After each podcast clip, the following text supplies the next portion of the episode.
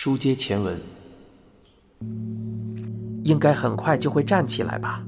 刘美暗暗想到。她怒火冲天，甚至做好了准备，等佐之一站起来，就狠狠的给他一个耳光。然而，佐之一动不动，手脚摊开躺在地上。刘美呼喊着佐之的名字，探过头去看了看，只见佐之半睁着眼睛，任他怎么晃动都没有了反应。刘美感到情况不妙，伸手探了探他的口鼻。已经没有了呼吸。刘美瞬间就意识到发生了什么，佐之死了，是他杀了佐之。刘美的脑海中一片空白，接着极度慌乱起来，她手足无措，完全不知道该做些什么。等他回过神来时，发现自己已经逃离了现场。他的思考几近停止，只想着该怎么向新仓解释。刘美在街上漫无目的的徘徊，心中的绝望感越发强烈起来。我恐怕会被警察抓起来吧？这下子可要给新仓惹上大麻烦了。这个爱徒是新仓活着的全部意义，而我却亲手夺去了他的性命。对于此事，刘美无可辩驳，现在只能以死谢罪了。他想到：我该去哪儿了结了自己？又该用什么方式了结自己呢？也许，跳楼自杀是最轻松的死法了。就在他开始思考哪里有高层建筑时，远处突然传来了一阵救护车的警笛声。他想，佐治的尸体可能已被人抬走了吧？现在那里恐怕已经乱成了一团。不知不觉间，刘美又朝那个公园走了回去。她的脑海中不禁浮现出警车集结的场景，正如她常常在悬疑剧中看到的那样，警方应该很快就能锁定凶手是谁吧？刘美决定，一定要在那之前结束自己的生命。然而走到公园附近后，刘美没有发现什么异常，警车自然也不见踪影。难道说救护车与这件事无关？刘美战战兢兢地走到推倒佐之的地方，两条腿哆哆嗦嗦地抖个不停。想到自己闯下了大祸，他的呼吸变得困难起来。然而，原来的位置并不见佐之的尸体。想到也许是自己弄错了地方，刘美赶忙看向了四周，但依然一无所获。他的大脑再一次陷入混乱，这到底是怎么回事？佐之的尸体去哪儿了？就在刘美低头看向地面时，一个闪闪发亮的东西突然引起了她的注意。她将那个东西拾起。发现是一枚蝴蝶形状的金色发卡，他记得佐之的头上就戴着这个，看来是摔倒的时候掉落下来的。刘美不免觉得侥幸，也许佐之死了是自己的贸然判断，可能他只是单纯的晕了过去，可能后来他又醒过来，自行离开了这里。如果不是这样，佐之一旦被人发现，警察肯定会赶过来的。刘美越想越觉得这一推测很稳妥，于是试着给佐之的手机打了个电话。她想好了，如果对方接了，她一定先要为动手伤人的事情道歉。然而，电话并没有打通。佐之是不是故意不接，她心里也不太清楚。带着烦躁的情绪，刘美踏上了回家的路。明天安排了佐之的课，虽然他很可能会缺席，新仓会感到不满，不过这些事情都已经不重要了。现在他只想尽快确认佐之平安无事。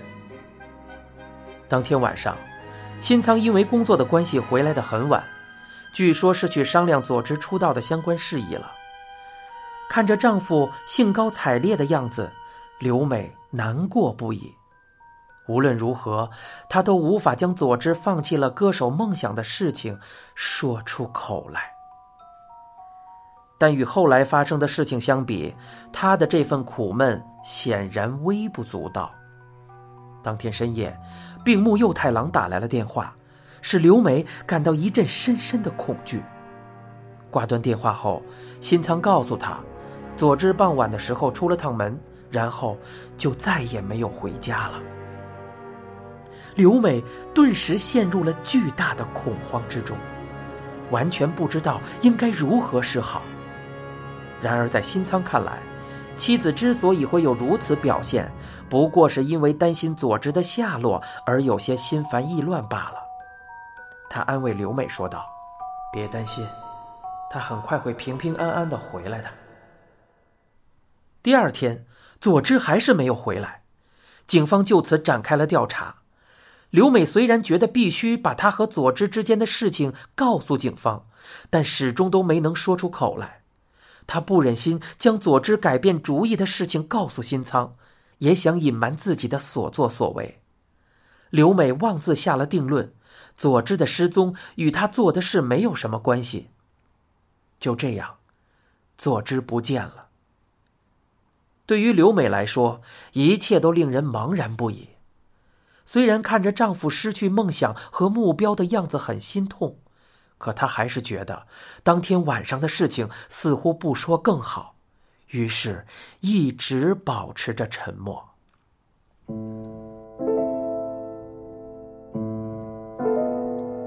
三年多的时间过去了。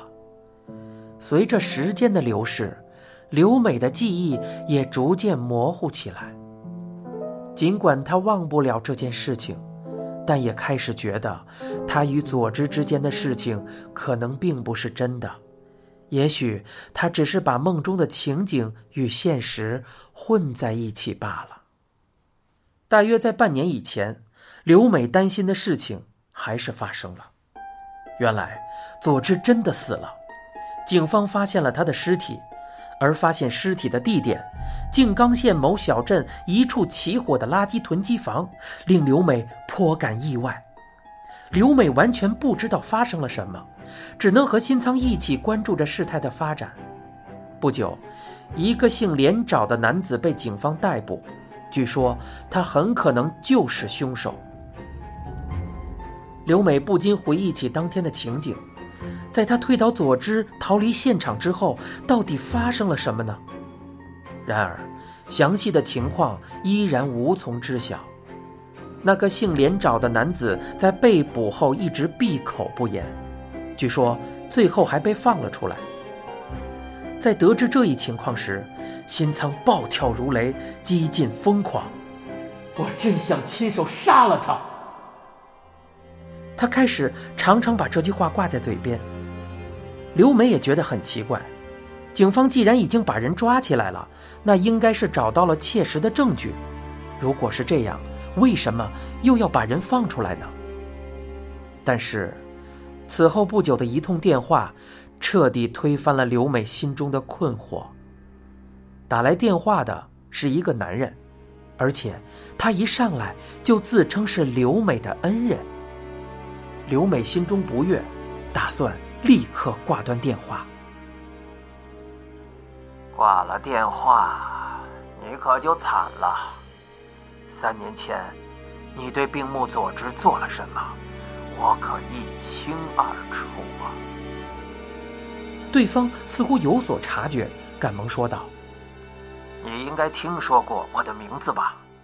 我就是连长宽一，那个不仅替你担了杀人罪名。”还差点坐牢的人，刘美迟迟说不出话来，连长压低嗓子，痴痴的笑了。吃惊也是难免的，你可以以为那件事情已经过去了吧？也许还觉得事情已经和你无关了，但是你想错了。其实你还是事情的主角，而且接下来就要轮到你出场了。你这个杀害佐之的凶手。你现在收听是由一辆松鼠播讲的《沉默的巡游》，欲知详情，请听下回。